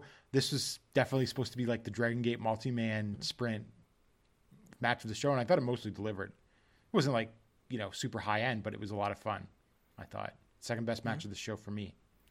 Yeah, I mean, Hulk looking rough though these days. Oh boy. yeah. Oh no, no, no. He's not been good for a while. Like his his body Yeah. is Oh, I know that, but he's destroyed. looking really rough. Yeah. yeah. Because I watched some of him and was it him and Kai's um, Twin Gate run? Yeah, Yeah, he's looked worse than he did even yeah, there. yeah, yeah. No, his body is just breaking down rapidly. Like he's just very limited these days. And hey, they they might get another Twin Gate run because they're actually gonna have a title challenge soon. So and Well, I can't say that Kai should not be wearing, not be winning a title. So maybe they will win. yeah, I mean he can just carry all of their matches, I guess. Yeah. Uh, so yeah, I mean, no one reinventing of the wheel, but a lot of fun. And Mm-hmm. Mac was super over. Yeah. It's getting the crowd to ooh and ah by the end of it. No, I think Ninja Mac. Like I f- feel like Ninja Mac actually would be a perfect fit for Dragon Gate as well. As well. So- Well, uh, he would probably be poached if Shima was still in the company. Oh yeah, yeah, no. If Shima was still, it's actually kind of a miss for Shima that he didn't bring Ninja Mac into GLEAT. Yeah. So yeah, uh, but I mean, look, I'm happy that he's at where he's at. So even if he has weird short title reigns, but yeah, I mean, this was really just kind of a high flying match, just a bunch of guys in masks flying around, including Dragon Dia actually coming out illegally in his mask. You know, since he lost it, so actually he's not supposed to wear it, but okay. And then uh, in the main event, uh, Kenoh and Kota Minoura defeated uh, Kaito Kiyomiya and Yuki Yoshioka in 21 minutes and 53 seconds with the Enrin, which is the moonsault double knees uh, from on Kenoh, from Kenoh onto Kiyomiya. Uh, I really like this match. I thought the interactions between Kaito and Minoura were actually awesome. Uh, those guys have great chemistry and actually would be awesome to see them in a singles match. Although I felt as the match went on, you know, you can make a legitimate critique of this that the Dragon Gate guys took the back seat to uh, Kenoh and Kaito. Yeah, which felt made this feel even more like it was just a Noah Yes. show with some Dragon Gate, like with some Dragon Gate paint, like lazily like slapped on right, top and of because it. this was just about heating up their feud, which I felt it did for the most part. Yeah. you know, I mean, it was a great match. I thought it was the best match on the show. I thought it was like a little bit too, felt a little bit too gentlemanly at the times, but yeah, when they kind of actually got into kind of doing kind of the Kaito versus Kenna stuff, I think it like improved a lot. But also, I mean, these four are all like great wrestlers. It's just that I have the same issue with Yuki Yoshioka that I have with uh, Yamato, where like ever since he's become champion, I've watched less Mhm. Dragon Gate than I have previously. I don't even really have a good explanation for it. It's just kind of, I don't know, kind of drifting away from it a bit because I don't know. I just don't find him very interesting as champion. Like he's a good wrestler, like he's solid, but I've kind of started dubbing him like Dollar Store Yamato because he's just like he always looks really good, but there's just this like next level excitement that is always like missing from his title defenses. I feel like like they just never really like super grab me. So, what do you think of Kota So- Minoura? Though I thought he looked great here. Oh, I love Kota Minoura. Like, they, they were there was a bit of iffiness kind of in the whole build up to uh, Kobe World, but I think he's kind of like gotten a way better grip on his character now, and I think like Minoura, like they have something there with him. So I think like he's, I mean, he's obviously going to be like Dreamgate champion at some at some point. Like I think that's very obvious, just the way they whole like build like gold class around him and everything. So yeah, like I think there is like I think he still needs a bit more polish to be honest, but I think like once he gets that, I think he can be like very easily like the basically you know how Dragon Gate never has like a cl- or rarely has like a clear ace and has more like a basically just a group of top guys, but I think he can be kind of the leader of that group of top guys mm-hmm. potentially if he gets that like polish. So there was some good stuff on the show at the beginning and towards the end, but I thought the middle sort of dragged. Yeah. I thought like I thought it was just like it was an overall good show, but yeah, I, it was also a weird show because yeah, it was technically supposed to be a joint show, but it just felt so much more like a Noah Mhm. show. And I mean, we're gonna get it again. Like they announced that they're gonna do it again at uh, WrestleMania weekend. Yep. So uh, if uh, N- uh, wrestlers refuse to go back to the, the states, if that doesn't happen first, because did you hear what happened in Nakajima? Oh yeah, where he got well, him and Marufuji yeah, got stuffed on play there. got- oh yeah, Marufuji was. Well, Ultimo was there too. Ultimo was there too, yeah. So it was actually the the joint show. Those are probably two of the people that are mainly organizing Well, that joint show at WrestleMania weekend. Would be Marufuji and Ultimo. Yeah, and um, God, Alberto Del Rio was there too. Although he didn't do any screwing of pay, as we know. The what the promoter faked a medical emergency and took off, and I guess I Josh mean, that's just Alexander the took classical promoter move. Josh. I heard I heard faked a heart attack, but I don't know how accurate that was. I mean, that definitely would not surprise me. That is just really kind of the shitty like in US indie promoter move of just be like, "Hey, can you pay us?" And then the guy just clutches his chest and is like, I'm "Oh, surprised no, they didn't get any. uh, I'll pay I'm you after I'm back from the those guys hospital." didn't get any Uh, money in advance. Yeah, Um, but I, from all of accounts, it sounded like Josh Alexander took control of the situation. because I wouldn't trust Alberto Del Rio. no, no, I absolutely the- would not trust Alberto. Yeah, yeah. at all. Well, I mean, it should have been sketch. Okay, so from what I can tell, first you broke Alberto Del Rio, and that's a Yeah. red flag. This happened in New York, right? I think. Um, Uh, wasn't this on the West Coast? I don't. no, because Remember Fuji was in New York. Remember, because he posted that picture with uh, Ah, okay. uh, Brian Danielson and, and Colt Cabana. The, Oh, the yeah, one with okay, Brian okay. Danielson got more retweets, of course, but I- I've got to recognize former Noah superstar Colt Cabana. Um, Yeah. and so you book Alberto Del Rio. This is an indie that I believe just formed earlier this year. So you can sort of connect all the dots. How they managed to convince to get the some of the people that they got, I don't know. They must have promised them huge payouts. Yeah. Then obviously weren't Yeah. able to deliver that. Yeah, so not a good, not Yeah, a I great mean, year it for is- I uh, some Japanese wrestlers going over to the states uh, to sketchy indies. Anyway, Yeah. Uh, but did you see Nakajima is now over on the Nakajima is definitely over on the yes, because it's now. King of Indies this weekend as well. Yeah, Yep. is that going on the same time as Full Gear? Uh, it might be. I'm not sure off the top of my head when it's actually happening. Yeah, so um, I will mm, try to see if what I can see from that show, and maybe we'll talk about it if I uh, watch some or something like that. But I mean, it's also gonna be. I'm gonna be curious if they're gonna like upload, maybe like Nakajima stuff to like uh, Wrestle Universe. Oh, at that's right, because that because uh, that stuff usually gets up there, right? Yeah, because they did that with Marufuji. They did that with the Hayata title defense Oh, it's November uh, nineteenth. at Wrestle Circus. so that's Friday. Oh, it's Friday. Okay. So not going against Full Gear. So yeah, no. So then I would actually expect it maybe to go up on Wrestle Universe before uh, before we record yes, next. That's a very good chance of that. Uh, so I guess the last thing with Noah is we can preview the Noah the Best 2022 at Yoyogi National Stadium number two. First, I'll ask you, Paul, what is this draw? There's not much to this card. No, no, No. Muta or anything, which probably could have saved it. This, I'm, I'm gonna say eight nine hundred tops. I mean, would I don't remember like Yoyogi what the last numbers there were, Um, but who actually even ran it last? To be honest, did New Japan run it? yeah, but didn't Tai Taichi Takamania happen here?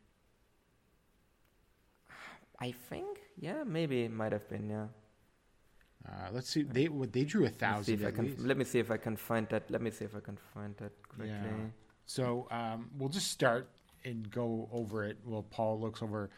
I guess it's listed as the Mm-hmm. main event for the GHC national title, as we talked about. Hijo de Dr. Wagner Jr. versus Yoshiki Inamura. Um, I'm guessing Inamura's winning, uh, obviously, and uh, Wagner's Yeah. just a transitional champion. I think that's fair to say. I think that would make the most sense, like, because I mean, you can keep it on Wagner for like longer, but like, what would really be the point of doing Um, that? I don't know. Maybe if you had some other luchadors for him to face and have some cool matches, but uh, I think that would be it. I don't know. Um, Yeah, I actually think this has a decent chance of doing well, being a decent match. I think Inamura can work well with um, with uh, Wagner. Oh, yeah, it was in Yoyogi. You were correct with Takataichi Yogi Mania. number two. Uh, that one drew 1,940 Oh, wow. people. They're not getting that. No, no, they're not getting that. They'll be lucky to get a thousand. kind of crowd, but This is Yeah. only marginally If they better draw a than thousand, a I think Cork that- and Hall. yeah, you can call that a success. This is only marginally better than a normal Korakuen Hall show. Yeah, well, the only really yeah, because there's two title matches on this. Like otherwise, this is just a full kind of Yeah. car control. And the next up uh, for the junior titles, again, Shuji Kondo and Hajime Ohara versus Atsushi Kotoge and Seiki Yoshioka. Are they just gonna lose it right I back? think maybe. It'd be cool. I mean, that just confirms that they just that they just did a that they just did the title change to do yeah, the to title pop change. Cork in. Now, if they Yeah. lost again and Yoshioka won after this junior title, I would not complain. Yeah, but I also just think that they're a better team than the That's other true, two. too. So Um, and then, and so another match building to Budokan, Kaito Kiyomiya, Satoshi Kojima, and Masa Kitamiya. Uh, that's a cool team. Versus Kenoh, Katsuhiko Yeah. Nakajima, and Manabu Soya. That actually could be really good. yes, that should be that probably that has I think that should be the best match on Yeah. the show. Uh, Like if that's just gonna be like that great kind of Noah six man tag Yeah. formula. uh, And Soya's gonna take the fall, probably, Probably. I guess. Unless Kiyomiya gets pinned. um, I could see Kaito pinning Kenoh because they, they will trade wins back and forth before Budokan. I could see that. Um, yeah. but probably Soya. Um, next up, Dante Leon and Yohei versus Amakusa and Alejandro. I mean, if Dante Leon is kept to a minimum, it could be perfectly acceptable match, or a good match even. Yeah. And I would assume that we're getting a title challenge out of this from like Amakusa or Yeah. Alejandro, I guess. For sure.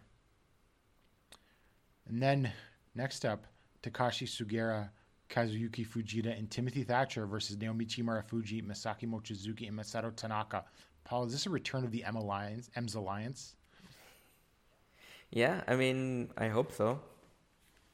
Because they kind of they disbanded it, and then they kind of talked about bringing it back, but then they didn't do it. So, but now they're teaming together again, so I wouldn't mind that. I actually kind of like. It. Yeah, no, I like the M's Alliance too. Although poor Yuko Miyamoto disappeared one day, never to return.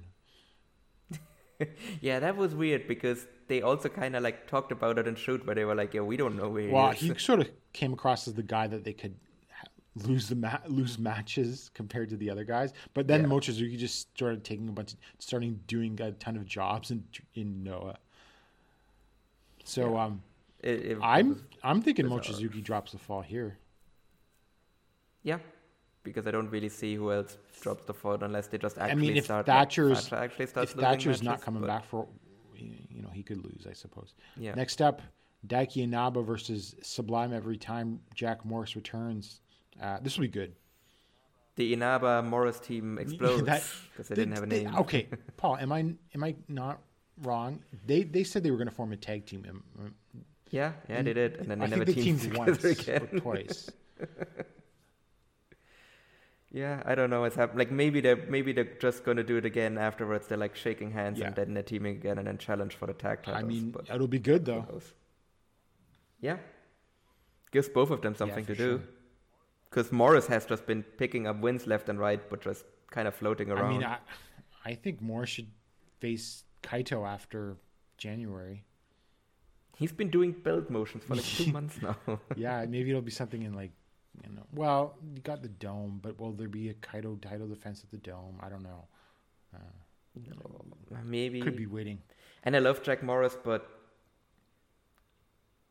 even if that's not supposed to be the drawing match, that might be a little bit much for his first Yeah, yeah, yeah, yeah. No, no, GHC no, no, no, title no. challenge to be at the dome. But he can definitely like put it in there as like at like a medium-sized show, so show or whatever. Like he he should absolutely get Yeah. one. That's the thing. for sure. And what is being billed as the final Perros del Mal de Japon match? Uh, We can only uh, hope. Yoshinari Ogawa, Yasutaka Yano, and Kai Fujimura versus Nosawa Rongai, Eita, and Super Crazy. I mean, you're putting Ogawa in there with two like young rookie-ish guys. Like, come on. I mean, I Is Nos- this actually going to I have a could finish see- though, or is this just going to be? I I don't think it's impossible that Yano pins Nosawa in this actually, but they Yeah, He's oh, it that's before. right. Yeah, Paris could win. I would assume, and it's like send off. They can, but like again. does that mean- I I mean, it could be Kai Fujimura pins Yeah. Nosawa because he's the only one in the match that hasn't pinned Yeah. him.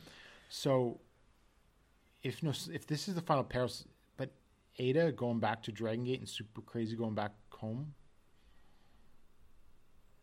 I don't think Eita like Eita already is. I don't think Eita's going back to. But he hasn't Gate. left Dragon Gate. No, but he is basically going to be like a part time as well. So, are they going to give Eita a new faction or new partner in Noah?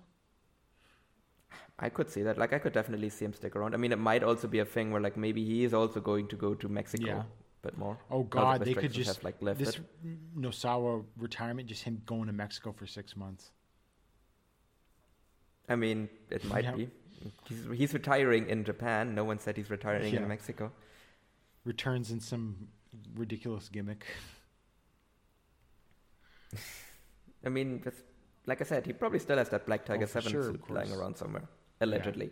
Um, and then actually, one match that I'm actually quite looking forward to: Hideki Suzuki versus Shuhei Taniguchi. I think this would be a lot of fun. Yeah. Yeah. Remember when they took Taniguchi out of Funky Express and we thought they were going to do something? Well, I mean, this is more interesting than what he was doing in Funky Express, where they don't do it as they don't do it that much. Yeah. So, but yeah, I'm I'm actually looking forward to this one. That actually should be a fun, like singles Yeah. match. But I mean, it is also kind of a really far undercard Suzuki singles match, and those sometimes can go very quickly. oh yeah, it'll be like eight minutes, nine minutes. It's very possible. Yeah. or even Yeah. shorter than that. Like I remember actually him. To be fair, that was on a hard hit show, where he just won in 30 seconds. of course. And then what I assume probably opens the show is Muhammad Yone and Akitoshi Saito versus Tadasuke and Hiroki. So, you know, Yeah. just that's a It's a Funky Express Yeah. opening match. so that is Noah the best 2022. Uh, Paul, any final thoughts on It's not the No, best no, card, I it would say that. is not. But what are you going to do? Uh, they're obviously hold. I don't think when this show was booked, they probably had not booked the dome. So now they have Yeah. to hold stuff off. I'm sure, Yeah. uh, and everything like that. Uh, Paul, any final thoughts on Noah or anything else? Uh, I actually recently rewatched uh, my pick for the uh, Secret Santa that will hopefully Oh, start soon. Well, I guess I can't talk really go uh, into details about that. No, I'm not going to talk about what match Yeah. it's going to be, but uh, it it reaffirmed my stance that this is this is the match I'm picking for Secret Santa because I think it's an underrated classic, and that's all I'm going Well, to say. on I. I will say I've also picked my match for Secret Santa, but I'm not going to give away any more clues about that. It is a uh, also I think a classic underrated match uh, as well. Uh, that's funny, but that's what you want to do. You want to pick classic underrated matches. I think. Yeah, yeah, that's generally been Yeah. my approach as well. Well, actually, one year you gave me um, Vader uh, versus uh, Otto Wanz, and that was the first Yeah. Otto Wanz uh, match I, I ever saw, and uh, it was a lot of fun. Like, yeah, it, it is also one of the best Autobahns. like, matches. but it's legitimately like a four star match, but literally all they do is just pummel each other. Like, they don't do anything else. Yeah, There's no yeah. moves, but it's No. like still somehow dramatic because it's the round system in in like CWA in Europe and everything, and it's of course this Vader at like Yeah. the peak of his uh, powers and everything like that, right? So it's somehow and the crowd is Yeah, super hot so too. Like it's a these massive two stadium. so- rotund men just blasting each other works for Yeah. like they went quite a few rounds. It was like twenty minute match, was it not, or something like that? Yeah, yeah, it's it's a really long match, but it also it works with the like I think the round system really benefits Wanz because he just can take a breather instead of having to do rest holds. Yeah. Oh, yeah. That's a very good point, actually. Yeah, makes Mm-hmm. sense. Uh, I could think of a few wrestlers that could probably benefit from a round system. Then. Fujita actually would Yes. be a much better wrestler. Yes. Fujita should just do that. Fujita, like you know, he, very clearly he just does whatever the fuck he wants anyway. So you might as well just go to people as like, look, in Pride we had rounds, so now we're gonna have rounds in my matches and Noah as well. Like if you don't like that, I don't know, fight me. yeah, definitely. All right. So we'll be back in roughly two weeks because we'll have Mm-hmm. we'll be going into the final stretch of the Real World Tag League because it's and we're going to be de- December in less than two weeks, and we'll talk about Noah the Best, and probably we'll have more uh, stuff to talk about in, in terms of uh, Budokan and everything like that. So um, yeah, so we will see you in. Uh, so for Gerard, so for Paul Vosh, I'm Gerard Detroit, and we'll see you in two weeks.